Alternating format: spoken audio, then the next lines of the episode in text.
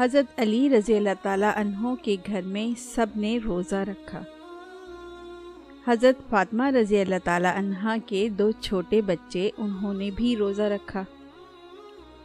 مغرب کا وقت ہونے والا ہے اور سب کے سب مسلح بچھائے رو رو کر دعائیں مانگتے ہیں۔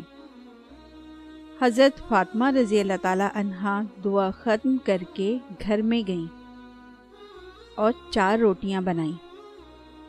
اس سے زیادہ اناج گھر میں نہیں ہے۔ پہلی روٹی حضرت علی رضی اللہ تعالیٰ عنہ کے سامنے رکھ دی۔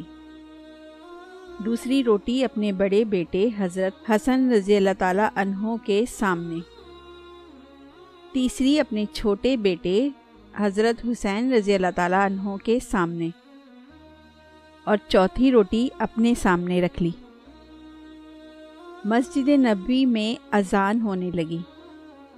سب نے روٹی سے روزہ کھولا۔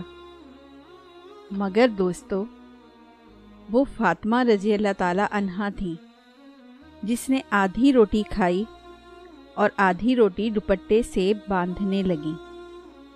یہ معاملہ حضرت علی رضی اللہ تعالیٰ عنہ نے دیکھا اور کہا کہ، اے فاطمہ، تجھے بھوک نہیں لگی؟ ایک ہی تو روٹی ہے، اس میں سے بھی آدھی روٹی دوپٹے میں باندھ رہی ہو۔ فاطمہ رضی اللہ تعالیٰ عنہ نے کہا، اے علی، ہو سکتا ہے میرے بابا جان محمد صلی اللہ علیہ وآلہ وسلم کو افطاری میں کچھ نہ ملا ہو۔ وہ بیٹی کیسے کھائے گی جس کے باپ نے کچھ نہیں کھایا ہوگا؟ فاطمہ رضی اللہ تعالیٰ عنہ دوپٹے میں روٹی باندھ کر چل پڑی۔ ادھر ہمارے پیارے نبی صلی اللہ علیہ وآلہ وسلم مغرب کی نماز پڑھ کر آ رہے تھے۔ حضرت فاطمہ رضی اللہ تعالیٰ عنہ کو دروازے پر کھڑا دیکھ کر حضور صلی اللہ علیہ وآلہ وسلم کہتے ہیں، اے فاطمہ، تم دروازے پر کیسے؟ فاطمہ رضی اللہ تعالیٰ عنہ نے کہا، اے اللہ کے رسول، مجھے اندر تو لے چلیں۔ حضرت فاطمہ رضی اللہ تعالیٰ عنہ کی آنکھوں میں آنسو تھے۔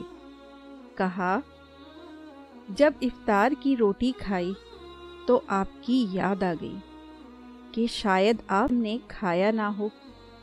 اس لیے آدھی روٹی لے آئی ہوں۔ روٹی دیکھ کر ہمارے نبی صلی اللہ علیہ وآلہ وسلم کی آنکھوں میں آنسو آ گئے اور کہا، اے فاطمہ اچھا کیا جو روٹی لے آئی ہو، ورنہ چوتھی رات بھی تیرے بابا کی اسی حالت میں نکل جاتی۔ دونوں ایک دوسرے کو دیکھ کر رونے لگتے ہیں۔ اللہ کے رسول صلی اللہ علیہ وآلہ وسلم نے روٹی مانگی۔ فاطمہ رضی اللہ تعالیٰ عنہ نے کہا، بابا جان، آج میں آپ کو اپنے ہاتھوں سے روٹی کھلاؤں گی۔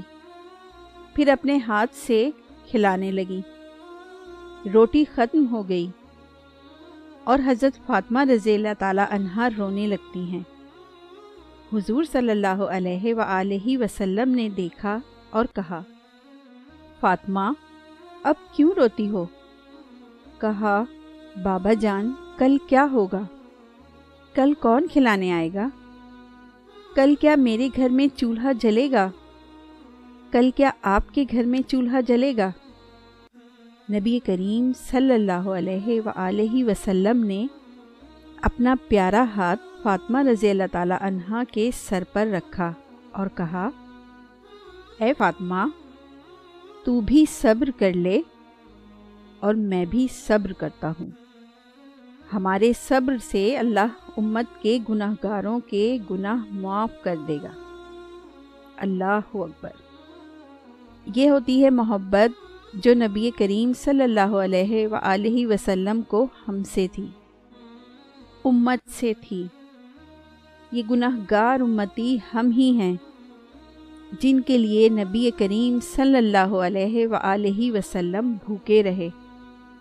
نبی کریم صلی اللہ علیہ وآلہ وسلم کی بیٹی بھوکی رہیں۔